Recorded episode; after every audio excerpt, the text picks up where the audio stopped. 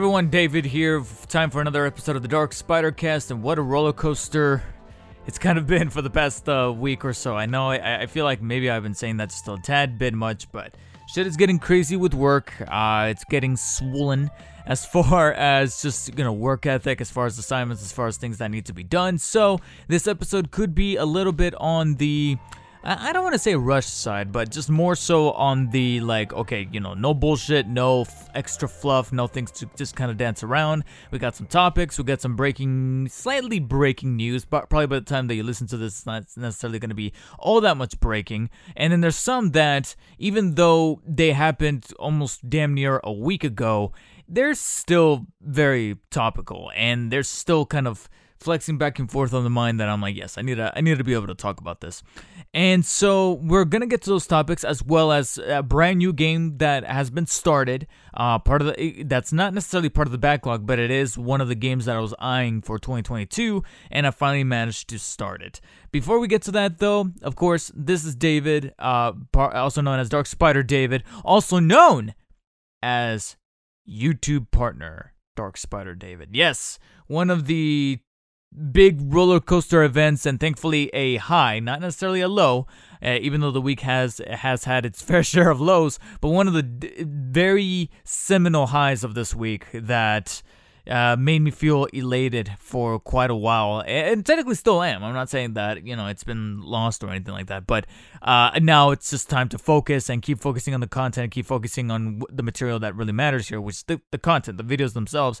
But your boy has officially become a YouTube partner. The Dark Spider David niche channel, which is focused solely on Spider Man and Batman content, has been monetized and partnered. Uh, it, it's it's just it's crazy. When I saw that email, like I said, I was just trying not to. Uh, not to just kind of pussy out and start uh, uh, crying. I, I sent that to my friends. I sent that to my girlfriend and be like, "Hey, it's finally happened. I mean, here it is. Here's uh, you know what I've been kind of working towards. And it's funny because yes, the the channel, this specific channel, the niche channel, the Dark Spider David V2 Batman Spider-Man channel, is technically in its infancy. It's just a little over 6 months old.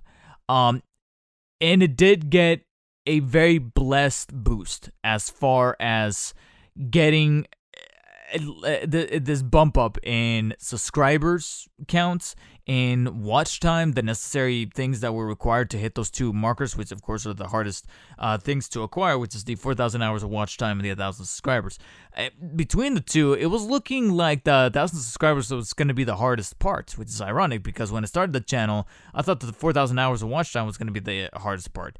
It actually ended up swapping the other way, especially when certain videos took off, like the Arkham Knight McFarlane versus DC collectible uh, figure review or comparison video, as well as most recently the Flashpoint Batman video that just took off because of the controversial nature behind the figure itself and has crossed like the 170,000 view mark, and it's probably going to be hitting 200,000. Uh, I'm not going to say anytime soon, but probably within the next week or so. So, well, well, I'll keep prospects on that. I'll keep a tab on that. But with those two videos in mind, along, of course, with the rest of the content up on the channel, I was like, all right, watch time, I got. But the subscribers, are they really to come through? And thankfully, working kind of hand in hand with those views that those two videos were pulling in, along with all the other content that was being supplied twice a week, we crossed a thousand subscribers, and then this past Friday, during me and the girlfriend's uh, trip out of town, which I did uh, foreshadow or mention on last week's episode, uh, that Friday morning, I woke up and I, I had an inkling that I was gonna hit it because I went to bed at like 991, 992, something like that. Either 991, 92, maybe 93 or something like that.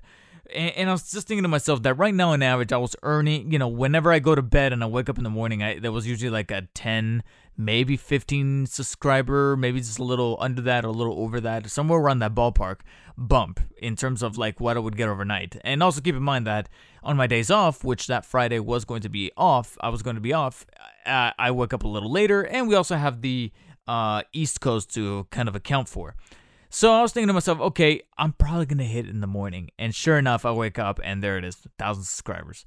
And then when I scroll to the monetization tab, uh, there's that apply now button. So Friday, I applied to the partnership, and there's a little quirky story here. And I don't know if I'm going to take this snippet and post it on YouTube as this kind of like thing on the miscellaneous channel just for other people that might probably because if I came across this, other people probably might that are looking to monetizing their channel and becoming a YouTube partner. So if you guys find this on YouTube, hi and welcome to the miscellaneous channel. This is not my official channel anymore. I post very scaring, scaringly here as far as content that is just kind of all over the place. But if you guys want to look at my focus channel, which is the one that I upload every single week, twice a week, uh, then please check out the link in the description or as a top pinned comment. That's the what I like to call the niche channel, which is centered on just Spider-Man and Batman content specifically.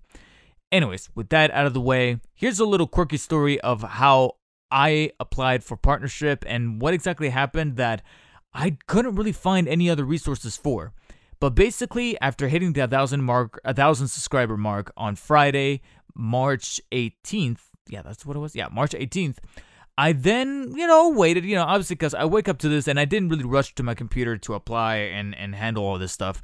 I, you know, me and the girlfriend ate breakfast at our Airbnb. Uh, we took our time. We just kind of like marinated a little bit. And then finally, it was around 2.30ish, maybe 3, or was it a little bit later? I think it was like 2.35, uh, 2.30, between 2.30 and 4 o'clock in the afternoon, west, west coast. I finally went onto my laptop opened it in desktop form because I wasn't going to do this to the phone open up the desk uh, my Chrome browser and went to the monetization tab to click apply and followed all the steps. Most of you who probably are familiarized with the application process for partnership already know exactly what that process is. You have to review the terms and conditions and agree to them. You need to link an AdSense account, and then finally, once you do those two steps, your channel is then put into the third step automatically, which is for your channel to get automatically reviewed by a human worker over at YouTube. I don't know why that sounded so funny, a human worker but they will manually review your channel to make sure that it's complying with YouTube's uh, ad-friendly policies as far as you know inappropriate content, you know stuff that has to do with you know drugs, language, sexualized content, you know the, the works. Uh, as far as making it sh- sure that this is something that they could partner uh, partner up with advertisers.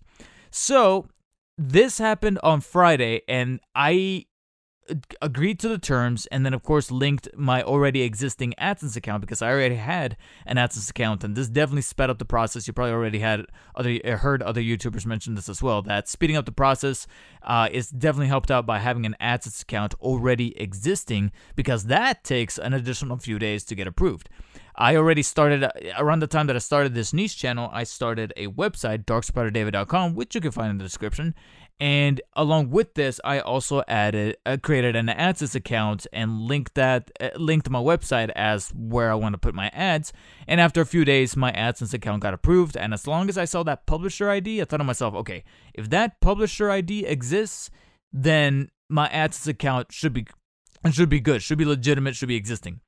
So for months, I had a legitimate AdSense account. Really wasn't earning anything because it's just off of my website, and I'm not gonna like force my website in every single YouTube video. I'm just gonna say, hey, there is I do have a website where I post blog posts where you can find a, an RSS feed of my podcast, where you can shop for merch, etc.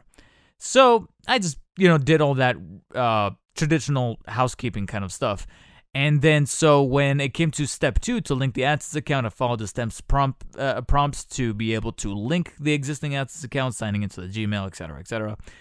And then I pretty much got the screen where it said in progress, where it said to approving or linking or, or, or uh, acquiring the publisher ID for the AdSense. So step one was in the green, it said done. Step two said in progress. Okay, you know, and it said right there, this could take several days. I'm hoping it'll take a lot less time than that, but okay, I'll leave it alone. So the day, the hours went by for that day, and uh, uh, me, me and the girlfriend had plans to basically that morning we went out for breakfast uh came back i did the whole th- partnership thing uh after breakfast we went grocery shopping and you know c- kind of going around the town that we stayed at and we made dinner And so after dinner, we sat down and we watched The Boys because we're behind on season two. We still haven't watched season two. And I know that that season three trailer is out there. I have not watched it because the thumbnail already kind of spoiled a particular little detail already. So that was enough for me to be like, babe, we need to buckle down and finally watch Boys season two because we have not seen season two. We got two episodes in until we started to get a little fatigued from The Boys because you know, after only eh, after a little while, even though I'm personally desensitized, my girlfriend not so much when it comes to like the gore and the crazy shit that can happen on that show. And plus, the episodes are like the full hour. If there were like, I even told her if it was like the 44, 45 minutes that hour long shows without the commercials are, then I'll probably be like, yeah, third, let's do the third one. But it's the full hour, so it's like a full two hour movie that we kind of went through, and we also wanted to do other stuff like play video games and and and chill and such. So after the second episode, you know, you know, we were done. I decided to, to, to check on the status of the whole AdSense thing just to see if maybe it'll take a little less than that, especially since it is st- still technically a work day, even though I think YouTube operates at a 24 7 level. This is where the shit then got weird and problematic, and my stomach got into knots because something happened where my subscriber count went from because uh, up until this point my subscriber count kept increasing from the flat a thousand to like a thousand and uh, 20 something like i was actually you know the flashpoint batman was bringing in the subscribers and it was like a thousand and 21 a thousand 22 something like that uh before we started watching the boys. After a couple of episodes of watching the boys so about two two and a half hours later i loaded this up again and i lost 60 subscribers I went from a thousand and twenty something to like nine sixty three. Yeah, nine sixty three. I was like, what the fuck?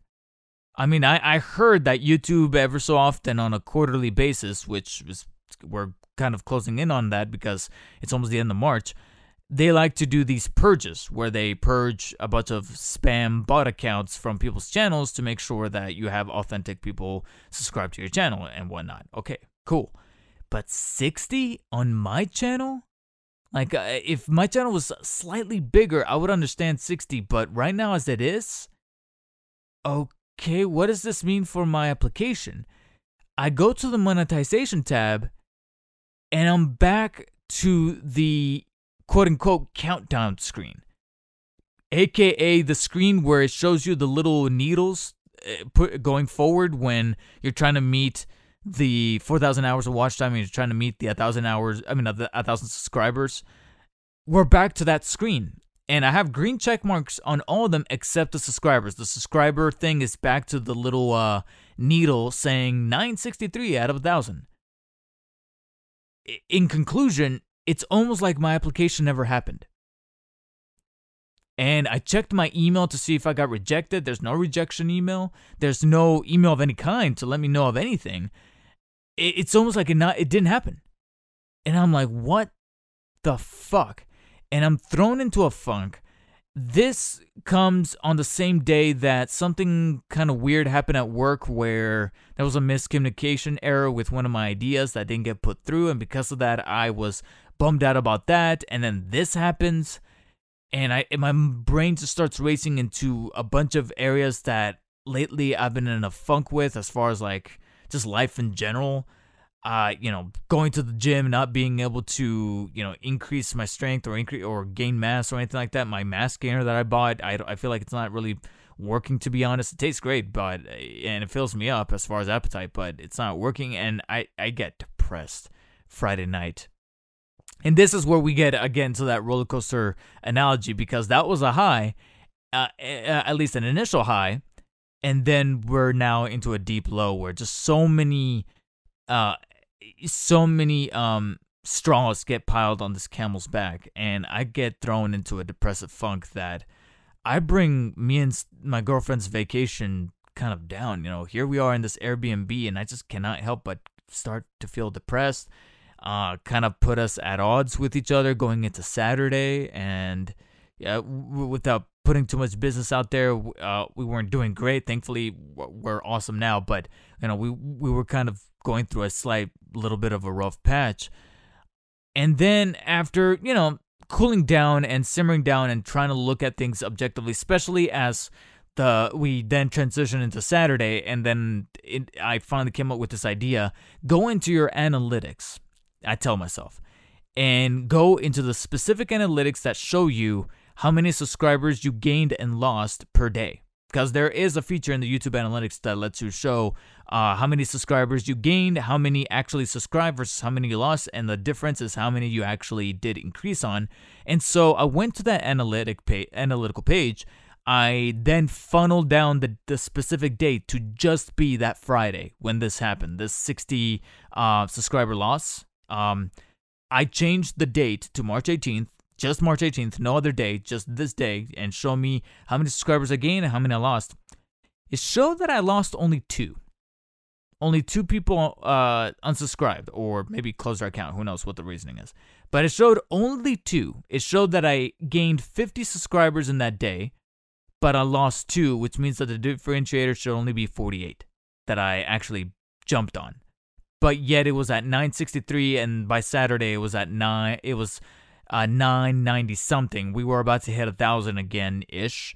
Um, uh, so that's where I thought to myself, okay, the analytics are actually telling me I didn't lose 60, I only lost two. So that means this has to be a glitch. It has to be. It's not 60 people actually in unison unsubscribing or closing their accounts or getting purged. It, it can't be. And either way, my only options here is to just wait, either for this glitch to fix itself or for to hit the 1000 because I'm you know not to toot my own horn here, but I'm actually increasing in subscriber count rapid enough that I could probably hit a thousand again in a couple of days. And that's the another thing that I had to like step back and, and look at and go, this could have been much worse. The this purge or this glitch could have been much much worse, and I could have lost way more subscribers and had to make that back end uh, e- even harsher if I didn't have a successful video out there bringing in views and, and getting spread out by the uh, recommendation system. Then we get to Saturday night after, like I said, ba- being bounced out of a a, a funk. Uh, you know, me and my girlfriend back on on being uh, in a better place, talking it out. Uh, we went out uh, just to kind of go about the town, and then finally we come up come up with the idea to go to downtown Disney to kind of walk around, go around the shops. It is the happiest place on earth, after all. As soon as we get there, out of curiosity, it's funny because I wasn't, I was, you know, doing it passively, but my phone kind of, uh, by accident, it hit the Chrome browser and opened up the application page, which was the last thing that I checked out on my phone. Lo and behold, I'm back up to a thousand and sixty something subscribers from the 990 something to a 1060 something. Basically, that 60 subscriber loss glitch fixed. It was a glitch. It went back up, and when I go to the application page, now it's showing that the first two steps are done. It shows the AdSense account step, which step number two is fixed, is now in the green saying done. And now the third step is automatically saying in progress, saying that your YouTube channel is now being reviewed what the hell? I honestly don't know what happened here. It was definitely a glitch. It wasn't a legitimate count. So if any of you are listening or watching this on YouTube by uh, you know in audio form, there could be the chance that a glitch could happen, especially if you're a smaller known uh, channel. Uh, if you just broke the cusp of a thousand subscribers and whatnot, uh, it's possible that maybe something uh, in the way, not to quote Nirvana here, because I, we were listening to the song on repeat over the weekend, especially after watching the Batman. the, there might be something here that if you're a smaller channel, there could be a glitch within the system that will kind of flutter things about as far as your analytics and the actual subscriber count when you apply for partnership, especially if you're like me and you already had an existing AdSense account, and maybe the system in the process of looking at that existing AdSense account and going, yeah, I need to look at this first. There could it, that could have caused the glitch. Maybe if I was creating a brand new AdSense in the process, it wouldn't have this whole kerfuffle wouldn't have happened. But at the end of the day, it was a glitch that ultimately did fix itself. It just took uh, damn near a full 24 hours for it to fix itself. So it has happened. It, it, it happened to me. It probably has happened to other people that haven't exactly chronicled their journey. But I'm just here to kind of put it on record that if you have an existing AdSense account and you're going to pair it, that could cause a glitch, and you're just gonna have to wait it out. At least, uh, I would say, a couple of days. It took a full day for me to have mine fixed on its own and proceed on with the application process. Uh, if it goes, I would say a good threshold, a good rule of thumb, a good little window is three days. And after that three days, if it hasn't been fixed, then definitely hit up YouTube uh, customer support or you know whatever their feedback system is. Which I know that if you're not a partner, it's kind of a crapshoot because they might hear you out, you, they might not hear you out. Who knows? All I know is that Saturday night, there I am refreshing it, and now the first two steps are done. The last step is in the yellow in progress section. Uh, and then at that point, I think to myself, okay, now this is a good place where I legitimately just have to keep on waiting. This was Saturday night, and then finally Monday afternoon, I think it was like four ish, five ish, kind of close to the end of my workday. I refresh. I, I don't really get an email yet, but I refresh the monetization page, and sure enough, the features are there and there's a screen saying, Congratulations, Dark Spider David, you're a partner. So that was two days after the glitch fixed itself, three days after the application was actually submitted from the very, very get go, and it started the whole process, which lines up with what a lot of people have already been saying, which is that it takes about three to four days on average these days. But of course, as always, they're going to cover the basis and tell you it could take up to a month, which means that, yes, in theory, on paper, it could take a month depending on how the queue is, depending how things are going over there at YouTube HQ. But so far, I remember reading a bunch of people and a lot of testimonials from big channels like vidIQ to small channels that only just barely broke the cusp of a thousand subscribers or 2,000 ish, somewhere along those lines. And coming back saying, yeah, it took me about three or four days. You know, not all that long. And here I am, another testimonial that it took three days from when I started the application two days from when that glitch fixed, fixed itself and finally, you know, pushed through to the re- review process. And now here I am as a, a YouTube partner with this niche channel. And I just cannot begin to thank the people that made this happen, that subscribed, that have been watching, that have been commenting, that have been liking, that have been just supporting overall. Every single one. And I know that right now we're actually on the cusp of hitting 1,200, 1,200. Uh, but before that happens, like anybody, everybody from this point, from when I started the channel brand new in September till now, it's it's been crazy, and it's only been just a little, just a little under seven months. I mean, we haven't hit hit a year, and I've already got the brain a flutter of like different ideas of how to bring unique ideas and unique things to the channel. Of course, the most successful series of, of, of content as far as like the McFarlane toys and the Spider-Man figures and the cosplay videos and maybe getting a new Spider-Man suit from RPC Studio. That's a big holy grail that I would like to get going. Uh, I know that next month my reservation of the Steam Deck might finally come through, and I thought to myself, okay, that's gonna be like a miscellaneous channel thing. But then I thought, I'm not really seeing a lot of YouTube videos comment on how to play the Tobey Maguire, the Tobey Maguire Spider-Man spin-off games from 2002 2004 on the Steam Deck, especially since it is ripe for emulation.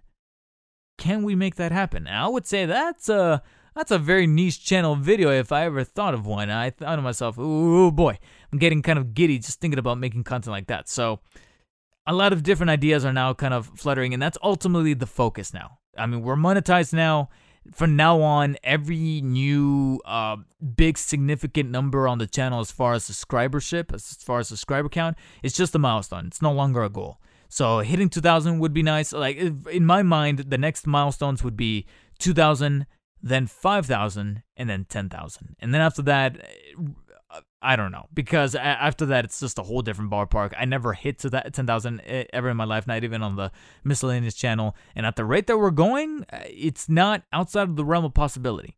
Especially as we just uh, as I continue to just upload more content, more videos, there's more chances of things getting discovered. And who knows, like a video that I never thought of would be popular ends up getting picked up. That Flashpoint Batman video. I was expecting it to do good, but not 176,000 views good. Never. No. A couple thousand, maybe 10,000 at, at most, but 170 no, no way. No fucking way.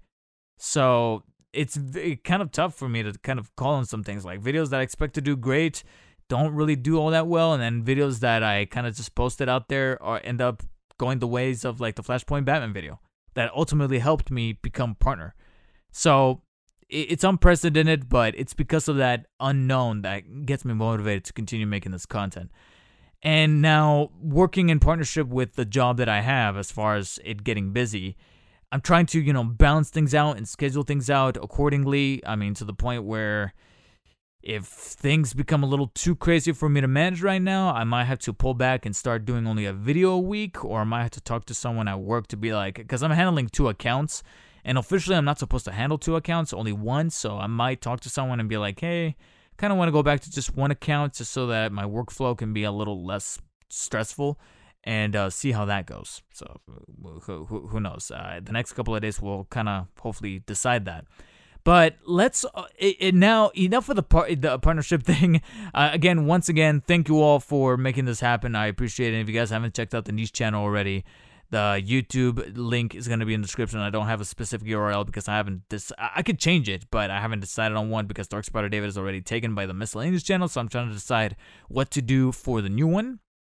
But if you guys want to check that out, either if you're listening this on podcast form or if, you're, or if you're watching this as a video on the miscellaneous channel, it's going to be in the description or as a top pin comment. If you guys can check out the regularly posted uh, twice a week content on both Spider-Man and Batman right over there and things are can only go up from here. Thank you guys again, and as always, stay humble.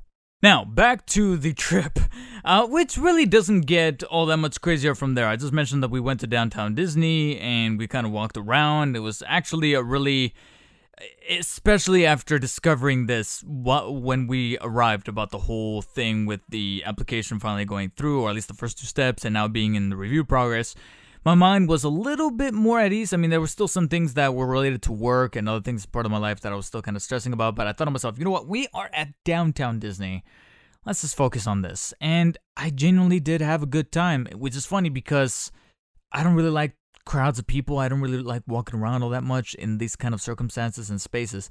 And yet, seeing, you know, the little iconography with some of the Star Wars stuff and the Marvel stuff, the Lego store there, downtown Disney. You know, it's the cheaper way, and I say that loosely, uh, of tr- tr- kind of getting a pseudo Disney experience without actually going into, into the park. Now, a bummer was that it kind of started to sprinkle slash light rain when we got there, but it was never in a crazy way where it was like just boring or anything like that. It, it, it felt kind of right for the air, right for the atmosphere. And while we were there, like I said, we just went to like a bunch of uh, different stores. We went to the Star Wars area where they had like this cool Salacious Crumb kind of puppet that you can kind of control with like a little trigger uh, grip that you can press, and it looks like he's moving his head and, and his mouth, and that's pretty dope. Uh, and then just a handful of other stores just to kind of like, you know, check out the sites and things like that. The Lego store, seeing a bunch of stuff that I'm probably going to potentially buy in the future and go broke on. Uh, I did buy my girlfriend a new coffee mug that has like stamps of like all over the world that are very Disneyfied uh, because she's been needing one. So that, that was pretty cool. In fact, I even got mildly envious. And then as we just kind of went through, we also grabbed some snacks. I personally got brown sugar uh, glazed beignets from one of those. Uh, I can't remember the name of it, but it's that New Orleans uh, inspired restaurant, and of course they got the beignets. And yeah, they were worth it. They were fucking worth it. Uh, me and the girlfriend ate two by the end of Sunday night. No, yeah, no, yeah, I'm right. No, she ate one and I ate one, and then I ate a second one Sunday night before going to bed because I was hungry. So I heated it up from Saturday night the fourth one, I'm praying. I left it for my mom slash my dad if he ever wants to partake in it. That it's been days. I haven't even asked them if they've eaten it. But anyways, yeah, we had that, and then my girlfriend went ahead and got herself an extra scoop of ice cream from this place, Salt and something. I can't remember the again. I'm bad at the names of these rest, uh, uh, restaurants and places to stop at, but it's basically an ice cream place where they have very quirky flavors and she got herself this flavor that was ultimately good. It was very light, like it didn't feel very de- dairy infused. Because the first thing I thought of myself when I tasted the ice cream was how to compare it to Ben and Jerry's, because Ben and Jerry's is often very thick as far as like the dairy content in there. It's that sometimes, as much as I like certain flavors of Ben and Jerry's, my favorite is American Dream. I can only have like a few scoops before I finally start to feel kind of heavy and and I don't want to say sick, but just kind of tired of it. Uh, and here it was definitely lighter. The only reason why I didn't even more, eat more ice cream is because I had a fucking giant ass beignet in me. Um, so yeah, we were high on sugar by the end of that night, and you know it ended on a good note. It definitely ended on a good note. So then Sunday we wake up. Uh, it's checkout time now. We stop at a Starbucks for breakfast, and then we thought of ourselves. And I'm hoping that my friend doesn't kill me for taking advantage of this opportunity. But it turns out that we stayed at an Airbnb near a certain location that's called Frankensons. And I've heard of this place very frequently, very reoccurringly, especially in conversations with my friend, uh, Surface Assassin, aka Greg, about how this is basically a collectible trading show type of space. And so we finally, and I thought to myself, I thought it was like a Saturday only thing. Turns out they're also open on Sunday. They just close like an hour earlier. They close at 5.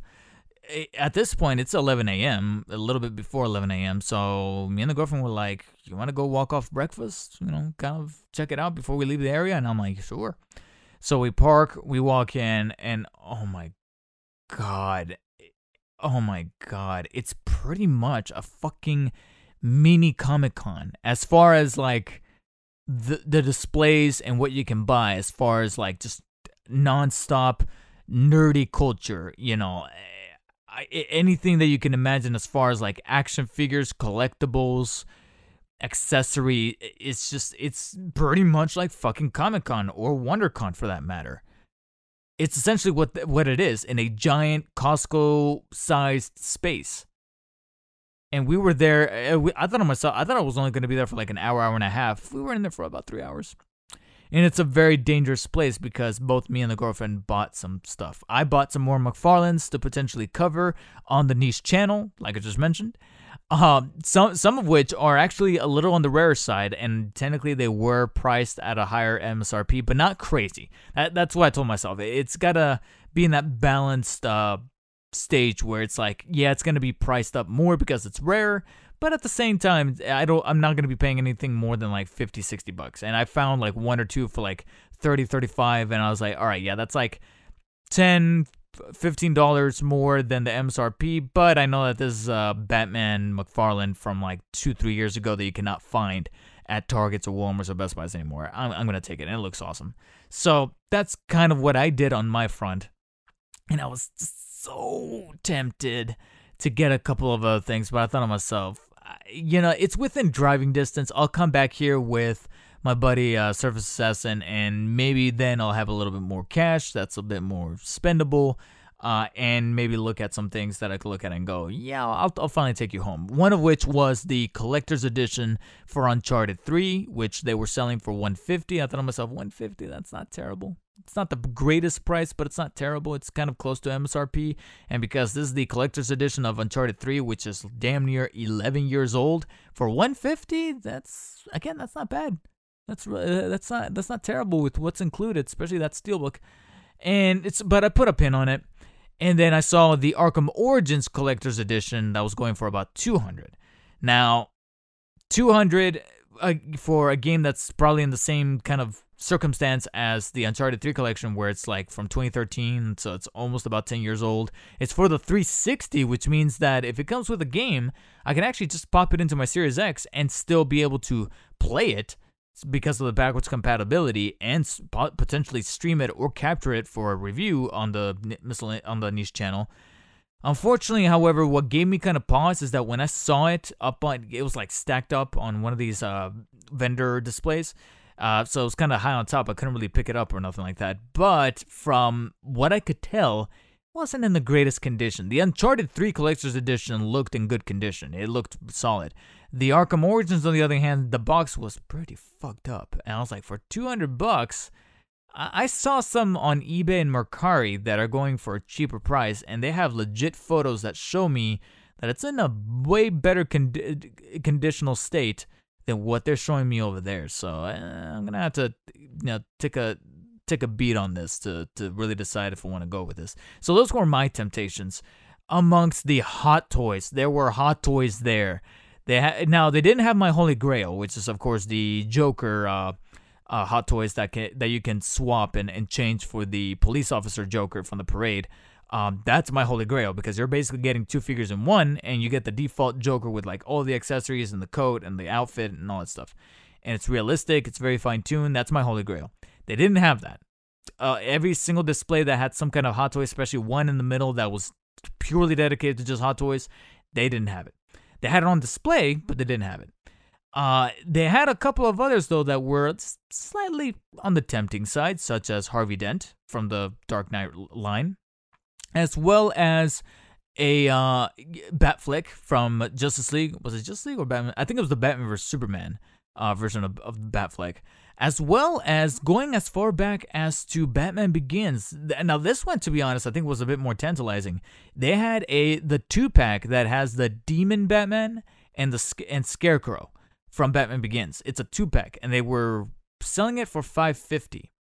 That to me wasn't all that terrible because for 550 you're getting two figures. So if you want to look at it from a uh, from a point of view, that means each figure is about 275, which is traditionally a retail price. And then I go online, and sure enough, uh, the cheapest I could find is 500 even. So they're only selling it for 50 bucks more. I was like, eh, and I can see it here, and I can see the the condition, which it was in good condition.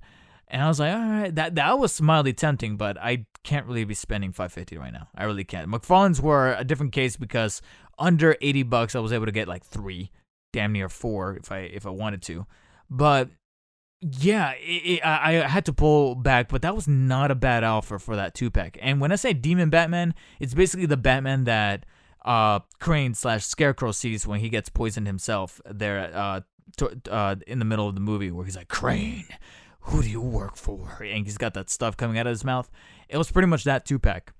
And it was, again, it was kind of tempting, but I was like, I can't be spending 550 here. So, yeah, I there's I just wish I could have been taking uh, more pictures, but like I said, it was just so overwhelming uh, of, of all the stuff that could be found there. Cosplay accessories, a bunch of other, you know, Japanese manga, anime stuff.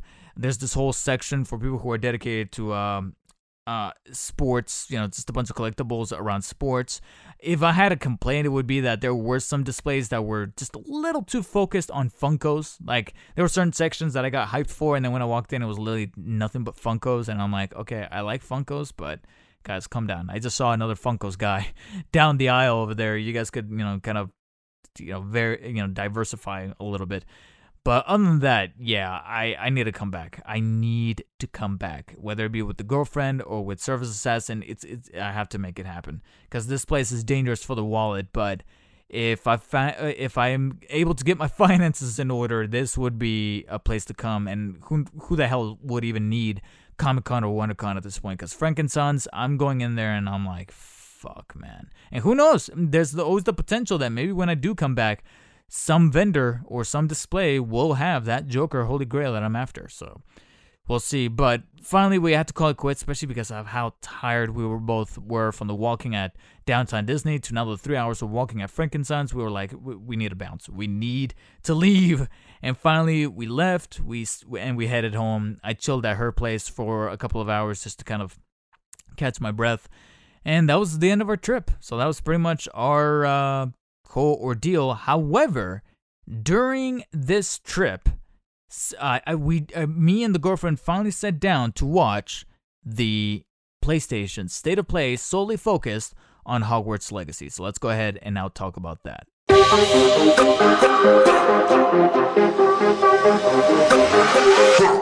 Yes, I want to talk about the state of play centering all around Hogwarts Legacy before I get to my what I've been playing, only because I just need to get these news out, and it was a perfect segue, if I, if I'm per- perfectly honest with myself.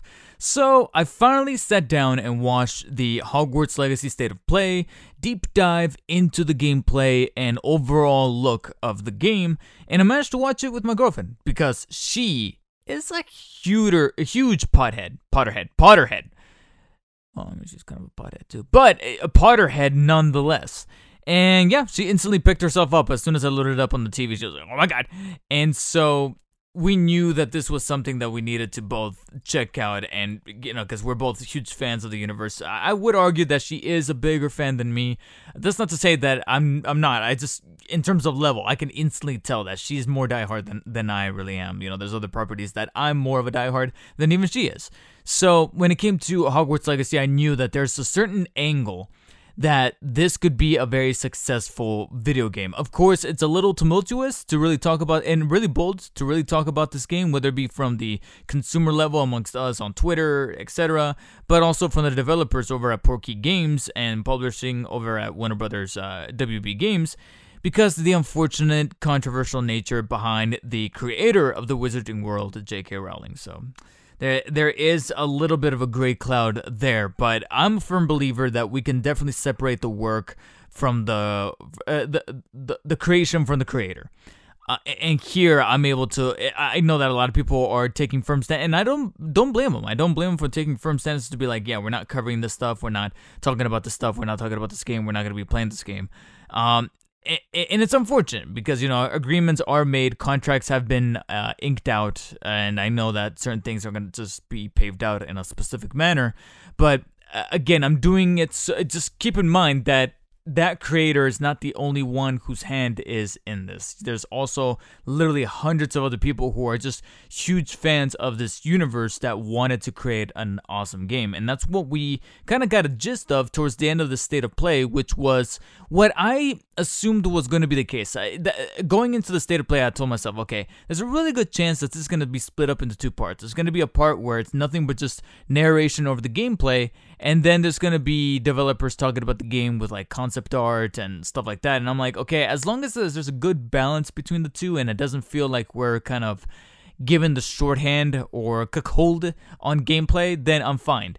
Uh, I'm fine. And and thankfully that wasn't that wasn't the case. Well, that was more than just the case. I feel like we ended up getting more a, g- a good look of gameplay than we had the developers really just drone dronefully just talking about the gameplay without ever really showing us anything. In fact, they started off with the gameplay and it went on for a good while. It was like in the whole state of play they said it was going to be about 20 25 minutes something like that.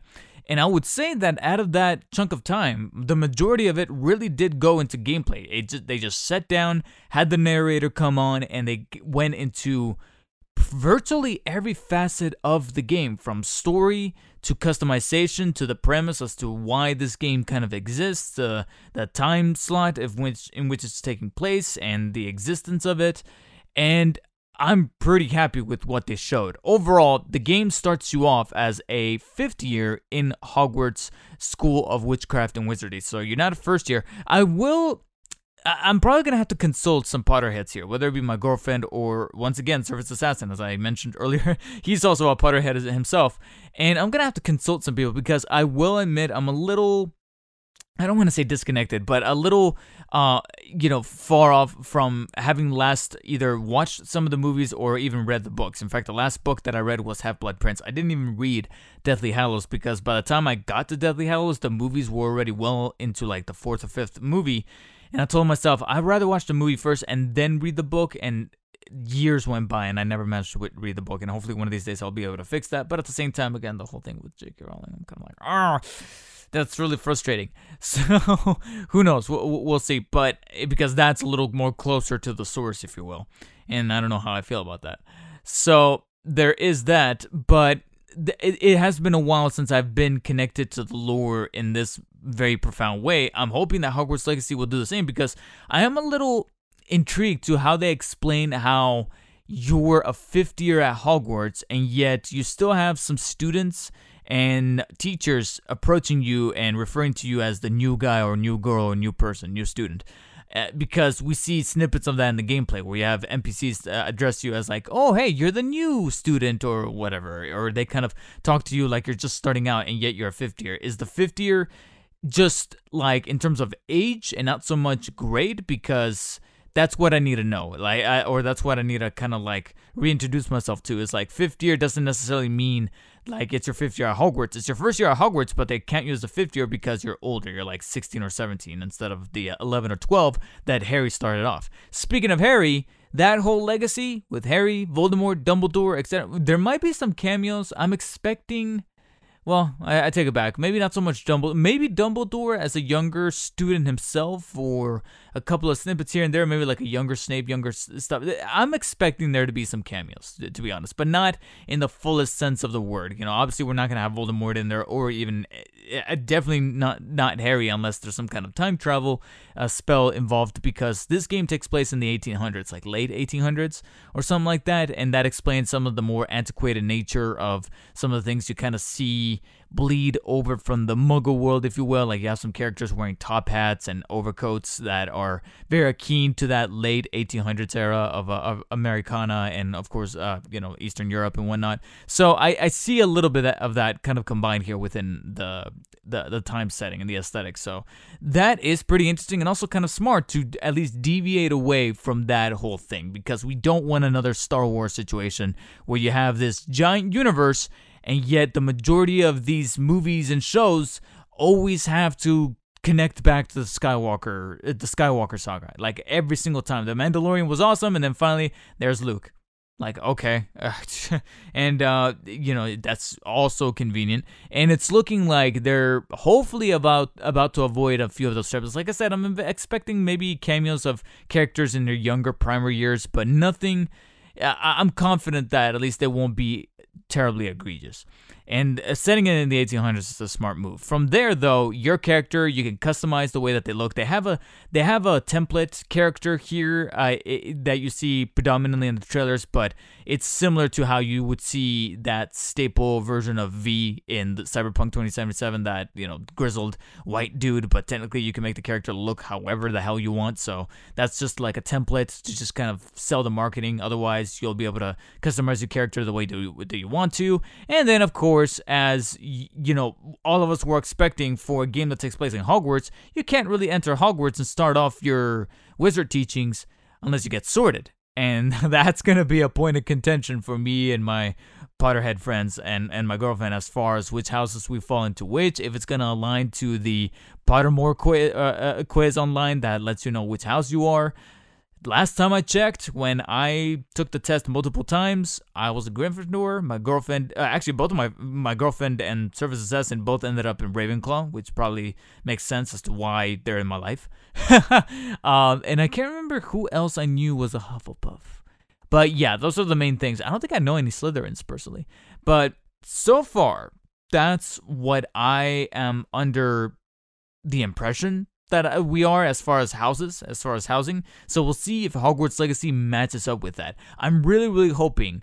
Eh, I don't. I don't think they really talked about this in, in full force, but it would be nice if there's some kind of interview here later down the line as we lead up to release, and they ask the developers like, "Did you guys work with the people who run that quiz, that test online to put people in houses to extrapolate the same kind of data and que- survey questions to then have a closer kind of pedigree there as far as what are the right questions and the right things out to, to look out for when housing people. And I'm hoping that that's incorporated here into the Hogwarts Legacy so I can end up in Gryffindor again. but besides the housing, you have that. You have, of course, a plethora of other RPG mechanics.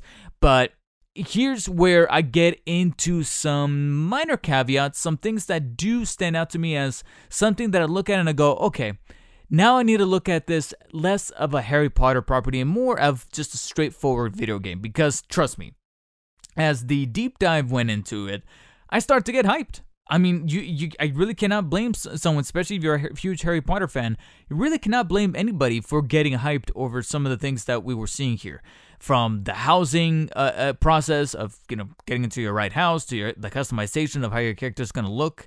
And then of course the visual fidelity behind Hogwarts seeing the dormitories switch uh, seeing the common rooms of each house seeing the the hallways being able to with the moving pictures and then of course the rotating staircase the iconography around Hogwarts while at the same time kind of feeling its own thing something that even the developers talked about in the latter segment of the of the uh, of the state of play where they you had the interviews with the developers talking over the b-roll they talked about how they're making a much more antiquated Hogwarts that, of course, is akin to the 1800s. It's not necessarily 100% one to one the Hogwarts that you saw in the movies, but there's heavy inspiration with some uh, differing factors to let it known that hey, this is more so the Hogwarts Legacy Hogwarts, not so much the WB Warner Brothers movies, uh, Daniel Radcliffe movie Hogwarts that you saw in there. So I like that. I like that it's able to kind of cement its own footing in that lore while at the same time feeling different but also familiar. And they talked about that at, at, at length in the letter portion.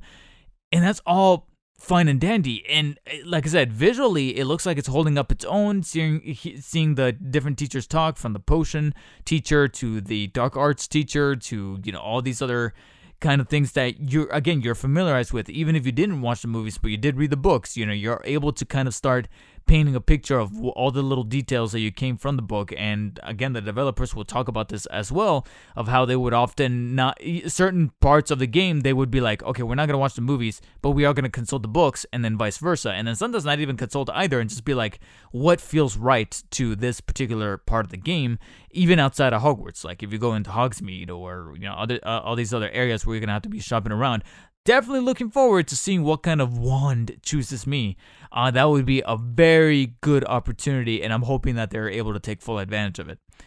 Now, looking at it from a simple gaming perspective, taking the Harry Potter, Hogwarts, Wizarding World factor out of the equation, I am a little, I guess you could say, concerned about the gameplay because when they started to actually show the gameplay and talk about it, as far as casting spells, how to work spells into your arsenal as far as defense, offense, strategy, working with other uh, players that are going to be part of Hogwarts Legacy. I'm fully expecting some kind of multiplayer Im- implementation that's actually going to work with uh, working servers, if you will. I mean, as soon as I was done watching the state of play, I, I hit up Surface Assassin and I was like, "Are we forming a gang or what?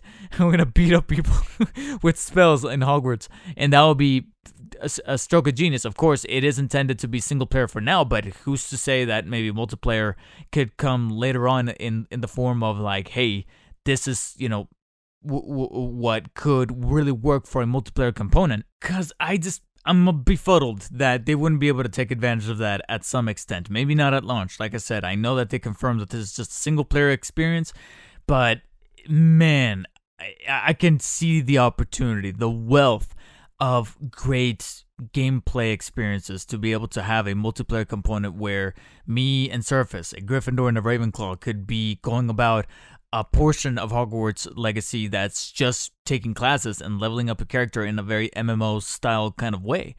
Uh, but at least this kind of gives me a impression that the developers are rather focused on delivering a great single player experience. It, eh, however, like I said, the gameplay it doesn't look bad. It's just that it, we also have to make sure that we don't overhype ourselves being so stoked and hyped up over the Hogwarts aspect that maybe, just maybe, and this is purely a, a, a theoretical, really, a, a, hypothetical, rather, as far as the question. Like, this is a legitimate question. I'm not saying this in a sard- sardonic kind of way, in a way where I'm like, oh, yeah, th- I already know the answer to this. I don't. I'm just saying, is there the possibility that the gameplay might leave us wanting? Because the little the, uh, the little bit that they showed during the state of play yeah, casting spells is is awesome, but then after a little while, they were talking about like the different combos you can do and how you can level up your character and gain new abilities. And don't get me wrong, that whole aspect can definitely have the opportunity or the, the potential to be addicting as far as leveling up your wizard, being able to gain, gain stronger abilities and combo them up. It's just that how is that d- different from other games. Excuse me, I almost burped there. uh, how is that going to be different from other games that have a similar playstyle? It's just that here they just dress it up with the Hogwarts Wizarding World aesthetic. You get what I'm saying? Like, take a game, for example, like Forspoken, that recently just got delayed to October. You have uh, abilities that, or better yet, let's take a game that's about to come out here, Ghostwire Tokyo you have the different kind of like maneuvers with the fingers and being able to shoot them from a first person perspective. Who's to say that Hogwarts Legacy's, you know, shooting style and combat style is frankly the same as that game, it's just that it's dressed up as a Hogwarts uh, with a Hogwarts coat of paint on it, a Wizarding World coat of paint on it, as far as dealing with wands and dealing with spells using vernacular uh, from the Wizarding World, from the movies and the and the and the book and the source material that's the thing that only makes me just kind of be a little bit cautiously optimistic because that's the thing. I, I don't have strong apprehensions or or any major worries or concerns. I just have to, you know, keep that small little guard up so that when I play, you know, I just don't feel the sting of disappointment all that strongly. And that's generally in my nature. You know what I'm saying? Like when I whenever I see a movie or a show and there's always that one character, oh, uh Spider-Man No Way Home, um MJ, whenever she says keep your expectations low and you'll never be disappointed or something like that. I'm like, "Yup, there there I am. She's my spirit animal because that's pretty much been my mantra now for years as far as keeping my expectations low. And that's what I'm trying to do with the gameplay here where the customization options may be dope and of course it's going to be very tough to beat that wonder of being able to walk through the hallways of, of Hogwarts. Definitely a step up from the PlayStation 1 game or PlayStation 1 PlayStation 2 games that were adapted from the first two Harry Potter games. I remember the Quidditch game that I played on GameCube and I'm expecting some kind of Quidditch uh, form of system here. I, I, I don't think they talked about Quidditch. They definitely talked about flying on the broom and being, being able to navigate the the grounds of Hogwarts and outside of Hogwarts uh, via either a broom or even a griffin. Oh my god, flying the griffin. I'm definitely looking forward to that. But as far as you know implementations on the gameplay. That's where i look at it and go uh, uh, uh, you know it doesn't look it definitely doesn't look bad. It still has the potential to be fun but let's at the same time not get carried ourselves with the hype of this taking place in the wizarding world and pretend that it may not be all that different from what we've already experienced in other games. Now the only other real concern that i have you know outside of the gameplay is also those villains because eh, you know there has to be some kind of antagonistic nature here in the story you know to, to, you know kind of build momentum and build a case for why it is that you're doing things upon hogwarts. Otherwise you might as well have made it an, an mmo of some sort. So what is the hook here with a single player experience taking place in a rpg style uh, wizarding world rpg well there's some kind of coup going on with these goblins and they have some kind of affiliation with some dark wizards. But we really don't know much of anything else other than the little snippets that we saw in that trailer. Like, th- there's some kind of goblin uprising, and it's up to your character working with your friends and other teachers to bring it to light and expose it. Gotta be honest, not necessarily the biggest draw. I and I know that th- it's it, almost any kind of antagonist or opposing force that is not Voldemort and his followers is going to pale in comparison. You know, I'm having a tough time attaching myself to the whole uh, through line here of Grindelwald with fucking Fantastic Beasts, to be quite honest. Like, I, Fantastic Beasts right now is on the same level as uh, the Hobbit trilogy with that whole Middle Earth uh, series between Hobbit and Lord of the Rings. It's just like with Fantastic Beasts and Harry Potter. With Harry Potter, dope. Fantastic Beasts, gotta be honest, I'm kind of like, meh, whatever. You know, I'm only seeing them because my girlfriend is in love with that world and she definitely wants to go see the third one. Uh, so I'm just gonna have to bite that bullet. But uh, for now, I'm getting some Fantastic Beast vibes from these villains, these uh, bad guys, you know, with the goblins and, and whatnot. Like, they'll be, you know, they'll be there to beat them up with different spells and test out my different combinations and what I've been leveling up with. But outside of that, I'm just thinking to myself, what exactly is really going on behind the scenes here. And I'm hoping that maybe there is some kind of surprise twist or some kind of angle that I wasn't really expecting as we play more of the game come release. But right now, that's the only real reservation that I have is that I'm more attracted to being able to just be a student at Hogwarts period as opposed to actually exposing this this uh, goblin uprising. I personally am f- finding it very difficult to really care for that angle of this game. Outside of that though, what they were able to show on this gameplay is eh, or this state of play overall was pretty satisfying. Like as soon as they were done wrapping up, I'm like, you know what? You guys checked out all the boxes. You guys gave us a really firm look, and there's probably a handful of other details that I'm not really, you know, kind of remembering at the moment right now, only because I'm trying to hit the main main points. And then from that point, then the last like I want to say like six or seven minutes was talking to the developers, and they kept cutting back to the B roll that you already watched.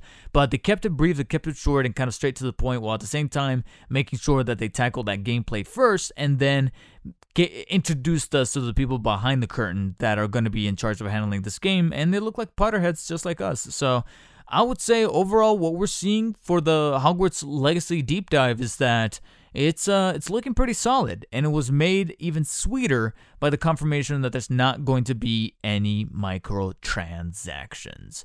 Afterwards, one of the developers took to Twitter to confirm this and that was very very happy to hear considering that there was one snippet there in the gameplay deep dive that I almost kind of overlooked just now, but thankfully I remembered, where you are in certain areas of the of the castle of Hogwarts Castle, or specifically the dormitory. Uh, the something of remembrance. I can't remember what the name of the room is called, but basically it's it's gonna be your hub. It's gonna be your hub where you go to level up your spells, being able to craft potions and craft different things. But when I saw your character, when I saw the main character, your customizable character, go through some chests and being able to loot stuff, I was like, oh god, oh god, there it is. And thankfully, if they can keep it closer to the likes of God, I'm having a tough time remembering. Think of uh, remembering of a, a, game or thinking of a game right now that has some kind of looting system, but there's no microtransactions. It's all just in game, where it's like you just have to loot within the game. As long as it can keep that shit balanced and consistent and not get given to temptation about the microtransactions and back up on their word. Again, this is going to be a solid uh, release come holiday 2022, and very smart for them to not really give us a month and date because right now things are just looking also testy with uh, COVID and how work conditions are still kind of stretched out. We just got some recent word of delays, both in the form of surprise delays and also some confirmed delays of games that were being reported to be delayed, and finally they had to cave in and be like, yep, it's happening. And that's actually some of the piece of news that we're about to talk about right now. But final thoughts on this Hogwarts Legacy segment is that honestly, pretty impressed with what I saw, minus a couple of caveats, whether it be with the actual antagonists of the game, with that whole Goblin Uprising subplot, or maybe the gameplay not being as flashy as it visually actually looks like. Uh, but of course, all reservations that could easily be thwarted in time once we have the game in hands come holiday 2022.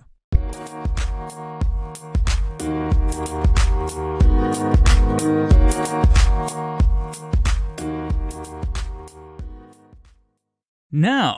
that we got the state of play for Hogwarts Legacy out of the way, what have I been playing? So, obviously, last week I confirmed that I finally beat Horizon Forbidden West. That's kind of out of my backlog, out of mind, out of sight. I even, fa- in fact, I even took the weekend of me and the girlfriend kind of being away during some downtime. You know, whenever we were just kind of chilling, or whenever I was, you know, getting ready to go to bed, or multitasking, or I was doing something as far as editing or ideating where I could have something playing in the background. I've been watching the reviews for Horizon Forbidden West, and for the general consensus, a lot of them shared the same kind of sentiment that I did, where you know, over time there were some things that bothered me, but overall, it definitely is one of the highlights of the year and one of the highlights on the PlayStation 5. So now it's time to kind of pull it back and somewhat change things up. It, it, and I say somewhat because there's still some form of an RPG kind of mechanic kind of eh, going eh, going on with this now new game that i started out. But I did meant for foreshadow this on last week's episode that I was going to start this up. Triangle Strategy on the Nintendo Switch. Uh, at least for now, because if Octopath Traveler started off on Nintendo Switch and then moved on over to PC and Xbox, I would say, yeah, this is this has the potential to be in that same vein, considering that it's kind of a spiritual successor to Octopath Traveler. It's not exactly the same, but it's kind of has some shared DNA, if you will. And if you guys haven't heard about Triangle Strategy, I feel like you might have heard it by name, but maybe you haven't seen too much gameplay of it or really known what the game is about or what the critical reception has been. Basically, it's an isometric uh, tactical strategy RPG in which you control a set of characters amongst this environment, this world that's, like I said, isometric, but it is a turn based strategy game where it's kind of like an elaborate game of chess every time that you play into combat and you move about your players, your, your characters amongst the board uh, in terms of squ- squares, and certain characters can move a set amount of spaces, and some can do more than others. And then, of course, every time you, you move, you're able to then, you know, create actions, whether you want to attack surrounding enemies, or you want to use items or cast spells, depending on which character you just moved, whether they're an offensive sword type character or they're some kind of pyromancer or magician or tactician, etc., etc. You know, you have your plethora of different archetypes and characters. Eh, but it is meant to be a strategy game, you know, in the vein of Final Fantasy Tactics or, you know, other kind of tactical art, uh, strategy games that you've played in the past, uh, harkening back all the way to the Genesis and the other, you know, games of that era. And so it's got this really beautiful aesthetic, but very simplistic and very um, nuanced, where the majority of the environments and the characters are pixelized, except they have some kind of like shading or art design that like the characters for sure are pixelized, but the environments just have a kind of like this painted kind of look, but they're also rendered in a 3D landscape that moves in an isometric way, where, like I said, the camera's kind of top down and askew, and you can move the camera with the right stick, or you know, centralize it and then zoom in with the different uh, triggers on the Pro controller or on the controller for the Switch, and it still kind of gives off this f- feeling like even though you're in this world, you're also like it, also gives this feeling, especially with the depth of field, which you could switch on and off. But I kept it on because I love this shit. I love the depth of field giving you know this cinematic look to the overall aesthetic of the game. But at the same time, it also makes you feel kind of playing in terms with the tactical strategy aspect of the game. Makes it really does it really does feel like you're playing a board game, but a really good looking board game as far as like moving about the pieces. It makes you feel like you're this human kind of towering over this environment, like if it's a playboard, and then the characters are these little pieces that you're kind of moving about. That's how I'm, I'm, I'm virtually approaching this game by looking at it. Now, how am I faring off with the game? Mind you, I'm only about four hours in. Again, stuff has been kind of crazy with work. Uh, a, lot of stuff, a lot of content is coming down the pipeline as far as the accounts that I'm tackling here, or at least the accounts I'm tackling for now, because to be honest, I'm actually on the verge of asking some of the higher ups to be like, hey, can I just do one account instead of two? Because it's it's starting to get a little overwhelming. And because of that, I really, you know, haven't gamed at like over the weekend. I didn't play any video games, even though I did take my Vita. And I thought to myself, maybe I'll start this up. But to be honest, like I said, so many, so many things were either racing in my brain or we were out and about doing our own thing. And keep in mind, I'm you know, with my girlfriend, you know, this is our time, that by the time that the day is ending, the night is ending, and I'm getting ready to go to bed, I only got about an hour left to go to bed. I'm like, do I really want to start up a game on the Vita right now? Not really. And before I knew it, it was Sunday night. It was Sunday night. I was, and I was already heading home, and I'm like, yeah, I didn't even, I didn't play anything. I didn't play anything. I spent my time either watching the boys, playing a game with my girlfriend as far as like something that's you know multiplayer on the switch or editing or just checking on my partner application. That, that's all i did. So it wasn't until sunday night or, or rather monday night that after my workday was finished gym was done the usual stuff for my youtube was done that i finally was able to have time to myself sit down and start up triangle strategy. And so it's been a couple of nights again about four four and a half hours in and I would argue that maybe I'm still in the somewhat prelude area of the game, even though I've officially started chapter 3. But yeah. Um, I probably should have waited for a sale. oh man. Now that's not to say that it's a bad game cuz it most definitely is not. It was it's just so far not what I'm expecting.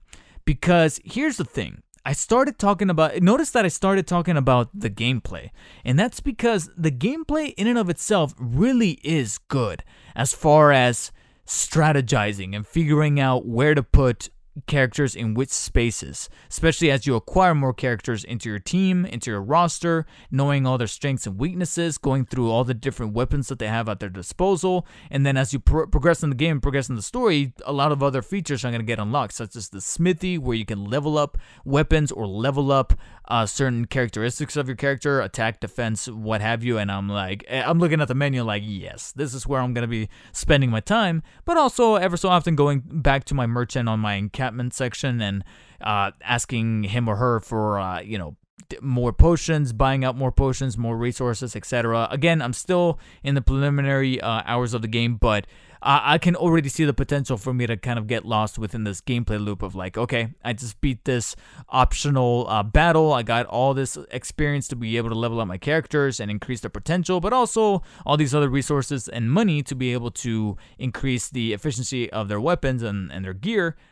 Yeah, that's def- that's the angle of the game that's definitely looking like the shit. And again, the aesthetic, the actual look of the game is very very comfy from the way that the text pops up on screen when characters talk to each other to again the overall design and art style. I'm just in love with. I, I was in love with it ever since they unveiled the game, where I was like, yes, this looks major pretty, and and overall it's still all this these aspects are doing a great deal of sucking me in especially when the ratio of gameplay versus story is definitely off kilter right now. if a lot of reviewers out there, myself included, were talking about how how much dialogue and cutscenes there were in Horizon Forbidden West. Right now, I know it's only four hours. It's only been four hours. I'm definitely going to be playing some more tonight. But right now, at the time of this recording, Triangle strategy is kind of worse. Eh, thank God. I can tell you guys right now. Thank God. Oh my God, this would have been a completely different story right now. Completely different story right now. If there was no auto scroll or autoplay button. And what I'm talking about is that the game was self, it almost became kind of self aware that there's just so much dense lore and dialogue within these characters, back and forth, back and forth, that the game does have a button uh, on the trigger, I believe. It's the right trigger, that if you press it, the dialogue will automatically just keep on going like a traditional cutscene because by default, you have to press the A button after each line of dialogue. Kind of like a Pokemon game. Like when a Pokemon game, like when you play Pokemon and you have characters talk and you have the bubble, press A the bubble, press A. Thankfully, oh my god, Triangle Strategy has an autoplay button where you you just press that once, you'll see a little triangle, a play triangle or play icon uh, show up at the bottom right of the screen, and when that's on, the bubbles are gonna go automatically. You'll hear the characters' lines of dialogue, but as soon as they're done talking, that bubble will then disappear and move on to the next one, and the whole thing will just autoplay like a regular cutscene. Thank God for that because there's a lot of talking in the game so far and i understand that it's th- there to set up the lore and th- that's the thing is that i'm not you know completely unbeknownst to the lore. Like i actually do know what's going on here as far as the characters.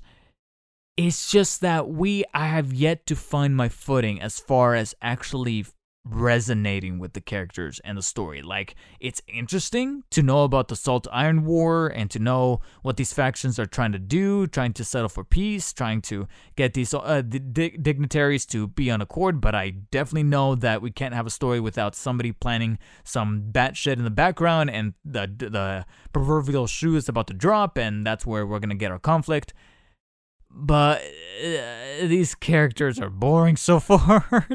Because they're, all, all, feel kind of the same especially the main character Serenoa he uh, you know again he's not terrible but he's just kind of there. There all the char- all the characters are almost kind of there.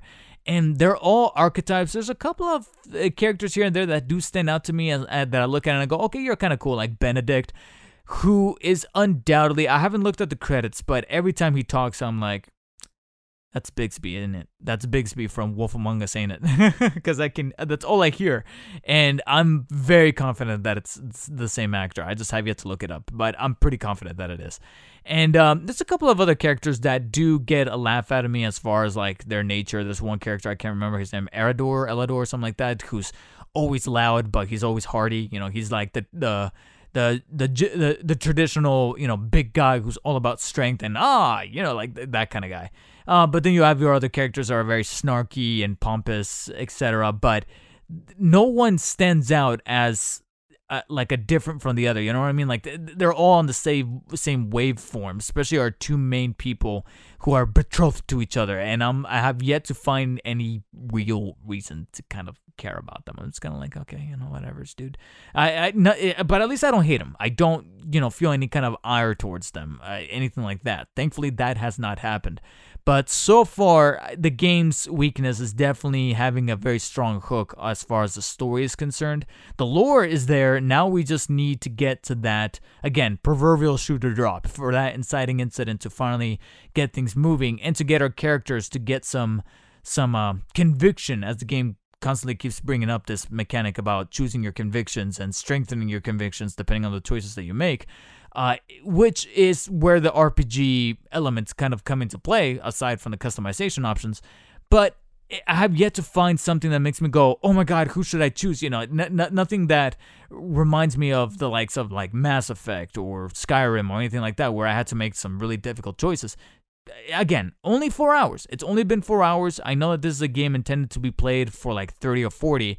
Uh, I've yet to see if there's any real sense of free roam or fast travel because so far the game is a little bit more linear in style because after each chapter or after each story event, you then go to the map, but there's no other really room to go to. Like the next point is the next main event to progress the story. So I'm like, okay, what's the point of cutting back to this? I might as well just keep going with the story. Uh, there's only been a couple of breaks here and there, a couple of forks where it cuts back to the map and you could do the main event or there's this side event but the side events are just more cutscenes again more dialogue more talking not not real any battles it's been four hours and i can honestly tell you guys right now i think there's only been three battles I've been in, and the battles themselves, again, are very compelling as far as gameplay, and they definitely don't hold your hand. I mean, there are uh, plenty of tutorials, and they don't feel cumbersome. They feel very intuitive and very informative. Like I actually know what I'm supposed to do, thankfully.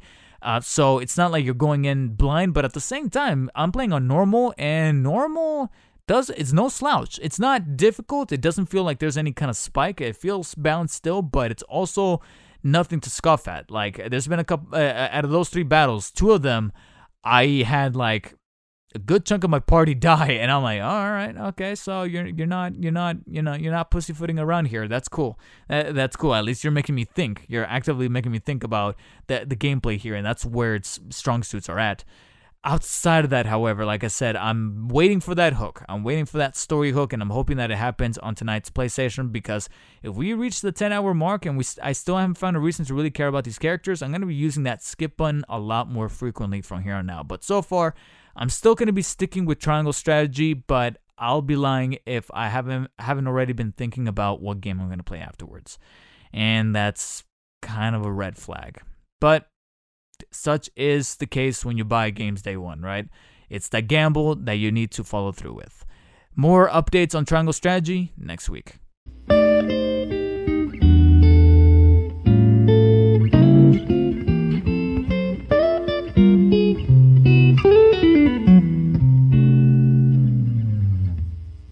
And to end this week's podcast episode, a string of news. Because frankly, I have three very significant pieces of news here that I found very interesting, but none of them really have like this huge thing that I need to really talk about. They're not huge drops. There's nothing much more that we could really talk about or extrapolate because they're kind of just there. You, you know what I'm saying? Like they kind of speak for themselves. Let's talk about the more obvious one, the one that we kind of already been knowing for quite some time, ever since Bloomberg talked about it, and it's also the delay that I aforementioned earlier when I was talking about Hogwarts Legacy. Suicide Squad Kill the Justice League has officially been delayed to now a much more firmer window of spring 2023. And this is being confirmed by the director himself, the creator director, Sefton Hill. Sefton Hill is actually the creative director over there at Rocksteady. He was also behind the Arkham games, the three uh, staple Arkham games, not uh, counting Arkham Origins, even though little by little, I'm starting to think that Arkham Origins really was the underdog of the entire series, wasn't it? remaster it. I would really love for a remaster on Arkham Origins, especially if it would come to PC, because then I can play it on the Steam Deck. Hey, look at that. But, anyways, Hill himself tweeted to confirm what has already been heard. Like I said, that Bloomberg report, and this is a quote from him on his Twitter account. We've made the difficult decision to delay Suicide Squad Kill the Justice League to spring 2023. I know a delay is frustrating, but that time is going into making the best game we can. I look forward to bringing the chaos to Metropolis together. Thanks for your patience. Again, a lot of stuff that we kind of already knew about as far as the game you know, they, they showed that little snippet of gameplay at the DC fandom event. Uh, we saw some more in game assets. We didn't really see like a CG trail like we did that first time. But considering how quiet things were and how they kept saying 2022 even on that gameplay, well, as soon as they showed gameplay and then they still have not confirmed the window, they just kept saying 2022. I'm like, eh, that means that they don't know themselves and it might get pushed. And then when that Bloomberg started reporting it, saying, hey, word behind the scenes is that they're pushing it. I'm like, yeah, it's gonna happen. They just need to confirm it. And Sefton finally did the de- he did the deed. So, Kill the Justice League has been killed for 2022.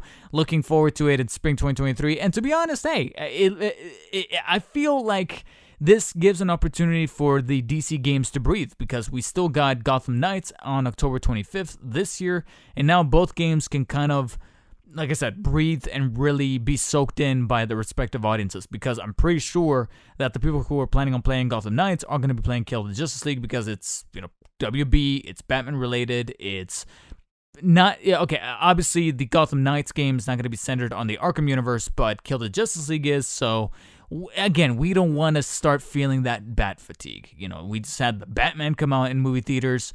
I don't know how much more stuff there's going to be Batman related for the remainder of the year outside of Gotham Knights, but I know that we also got McFarlane Toys pumping out more stuff, and so again, we don't want to feel too fatigued about this kind of um, particular property. So because of that, I'm like, yeah, uh, it's it's good to see that this is getting pushed. So that way we have a much more quality game. But at the same time, us DC fans, us Batman fans, we can actually take all this stuff in without feeling like it's just too much. You know what I'm saying? So both games can breathe easily, and I can at least now know that I got some more time to spend with Gotham Knights when that eventually does roll a- a- around. Moving on to the next story. In the wake of CD Projekt Red bringing us the next gen version of Cyberpunk, they also confirmed that a new Witcher game is in development and will be using the Unreal Engine 5, the you know the brand spanking new Unreal Engine, the one with the triangles, the one with the crazy triangles and you know all these elaborate little details and whatnot. So as it's mentioned here via the IGN article, CD Projekt Red has confirmed the new Witcher game is in development and that it's going to be using Unreal Engine 5. While not much has been revealed about this upcoming game, the announcement did confirm that this new game will be, quote, again, and this is the IGN article quoting then the CD Projekt Red release, kicking off a new saga for the franchise and a new technology partnership with Epic Games. No development time frame or release date was given either, thank God, but CD Projekt Red did share a teaser image uh, that features a medallion and the phrase "A new saga begins." CD Projekt did state, however, that we're not planning on making the game exclusive to one storefront, despite working together with Epic. And there's a little bit more about what Unreal Engine 5 does and what the original uh, saga, the original Witcher trilogy was done, and etc. etc. So I'm not really going to go too much more into the IGN article. I just know that please CD Projekt Red, for the love of fucking God.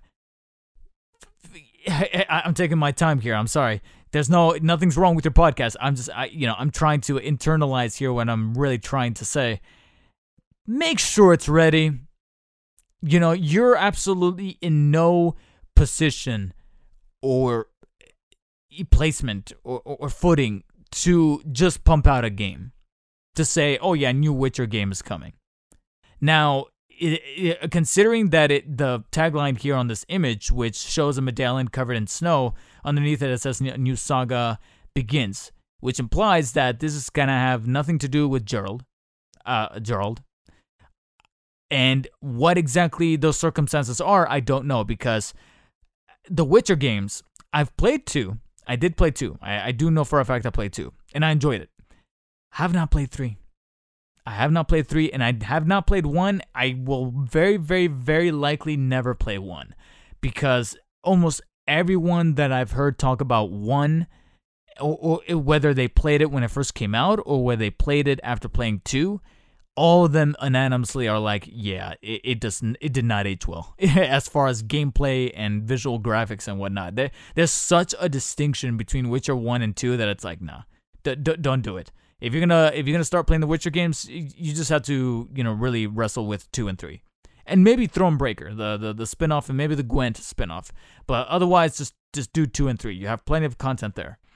So I've played two. I have on Xbox, but I have not played three. I will definitely will be playing 3, but speaking of CD Projekt Red dropping that next gen update for the Cyber, uh, Cyberpunk 2077 earlier this year, they did have a roadmap that of, that apparently entailed that we're going to be getting a next gen update for Witcher 3 towards the end of this year, holiday or fall sometime this year. And I think to myself, that would probably be the best time to load up Witcher 3. If it is in fact going to be my first play- playthrough, I have enough games to keep me busy until then. And then, therefore, my first experience with Witcher 3 will be that akin to playing it on PC with the ray tracing and the added effects, lighting, etc. So I would say, yeah, I'm going to hold off on Witcher 3. But it's good to see that even if I haven't played Witcher 3, the next game is going to be a, a different take. Now, it's very difficult to not then draw comparisons to another franchise that decided to go a different direction from its initial trilogy Mass Effect. Mass Effect Andromeda. Please don't let this be a Mass Effect Andromeda. I mean, Cyberpunk 2077 was already your Mass Effect Andromeda with glitches and bugs and, uh, you know, just huge devoid of polish all around that for a game that clearly wasn't ready. CD Projekt Red, the only thing I have left to say is make the fuck sure that this new Witcher game is ready. If they're announcing it now, please, I do not want to hear anything about this game or see anything about this game until at the earliest 2024, maybe even fucking 2025, please. Judging by the levels of you guys how, how you guys operate, yeah. You know, you guys cannot afford. You literally cannot afford to fuck up the way that you did with Cyberpunk. You you really can't. I'm sorry, but you really really cannot. And it's cool to see that you're going to be utilizing a new engine. Hopefully, this, like I said, creates a genuine next gen experience that's going to be built from the ground up and will be exclusive to next gen. Hopefully, by then, when the game releases in either 24, 25, maybe even 26. Think about it, maybe 2026. I would say, hey, at least by then, I'm praying to God that PS5s and Series X's will be much more uh, you know achievable to to purchase because if they really are going to be doing this on Unreal Engine 5, I think that's their subtle way of confirming that this is going to be a PS5, PC, and Series X exclusive. No Xbox One or PS4 cross uh, uh, cross release or you know multiple gen release. Don't don't do that. It's what should have been done with Cyberpunk. You guys didn't do that, and you paid the price for it. Make sure that you don't do the same thing with this new Witcher game.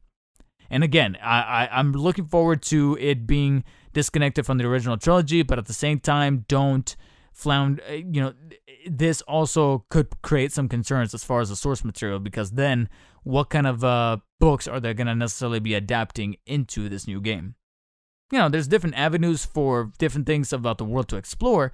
And I'm looking at the image, I definitely picked up on the little detail that the medallion that's kind of encased in snow here looks an awful different than the one that Gerald usually wears. So I think that's also another little uh, a little hidden, uh, I don't want to say hidden, but another little subtle detail inside of this teaser image that cements that they're going in a different direction. Let's make sure that you prosper in that direction, uh, direction and you don't repeat the same mistakes that you did with Cyberpunk or Mass Effect Andromeda for that matter.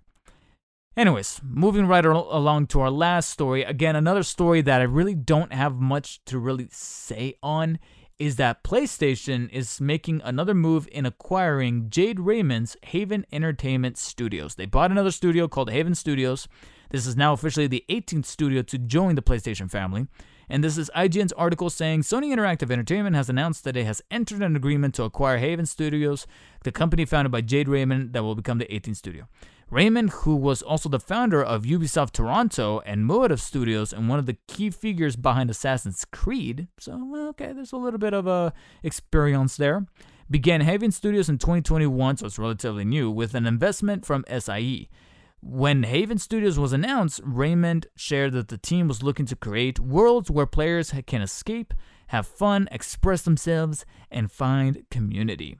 Furthermore, it was confirmed the project the team was working on would be a new IP that would be exclusive to PlayStation. This these news just further cements their partnership. This new game, and I'm skipping a little ahead here, is a new Oh god. This is a quote directly from Raymond. This new game is a new live service experience for PlayStation built upon a systemic and evolving world focused on delivering freedom, thrill, and playfulness.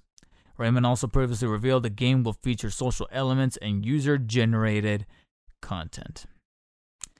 Well, my hype just died down because I was about to say that if PlayStation bought them out, they might be interested in what they're looking at, but at the same time, they did mention that whole live service thing that they were trying to explore more things about live service and it's looking like one of those additions is in the form of Haven Studios. It's a brand new company with someone at the helm that does have experience in the industry with the Assassin's Creed games, but look how the Assassin's Creed games got. And now he's making a live service game? Yeah, never mind. Here I was getting kind of hopeful that, okay, maybe we have like a brand new IP, a brand new single player franchise. Oh, no, live service. Okay. Well, has Elden Ring not taught us anything? That single player games are definitely, most definitely not dead. And sure, there is the multiplayer component of being able to invade other people's games or bring on summons and help out people with certain bosses, etc. But it's not a live service game. And now here we are with PlayStation doubling down with 60 employees over at Haven Studios. Well, if they can at least take their time with it and not give us a PlayStation exclusive Avengers style experience, like with Square Enix's Marvel's Avengers, then fine. But automatic, I, I got to be honest, you can call it prejudice, but seeing the term live service in there immediately kind of killed it for me. so, you know, my best wishes over to the people at Haven Studios, but you can kind of count me out for this one. With that said, I'm to go ahead and conclude this week's podcast episode because this was a mouthful. I know that we didn't really get too many stories or stuff, but I know that we definitely had a monumentous one there at the beginning, or at least a couple, in the form of my uh, milestone of hitting partnership on YouTube, as well as discussing the Hogwarts state of play. Two big things that I wanted to make sure that I got in full force on this week's podcast and get it out into the airwaves. And I'm glad that I did. And I'm thank you guys for listening in on this week's episode. If you guys want to stay in touch again, feel free to follow me on social media platforms that you can find in the description below, or simply just at me at Twitter and Instagram at Dark Spider David. Also, check out the website, darkspiderdavid.com. Check out the niche Spider Man and Batman channel, now partnered. Link could be found in the description, or simply whenever you're on YouTube next, search up Dark Spider David. You're gonna find two channels. One of them just says Dark Spider David, and then the other one says Dark Spider David Miscellaneous. Be sure to check out the one that does not have the miscellaneous, even though, even though you could technically take out, check out both um, the one that's a bit more current and more funneled down and more consistent with uploads is going to be the niche one. So be sure to check those out. Otherwise, guys, I'm going to go ahead and sign off. See you guys next week, and until next time, stay humble.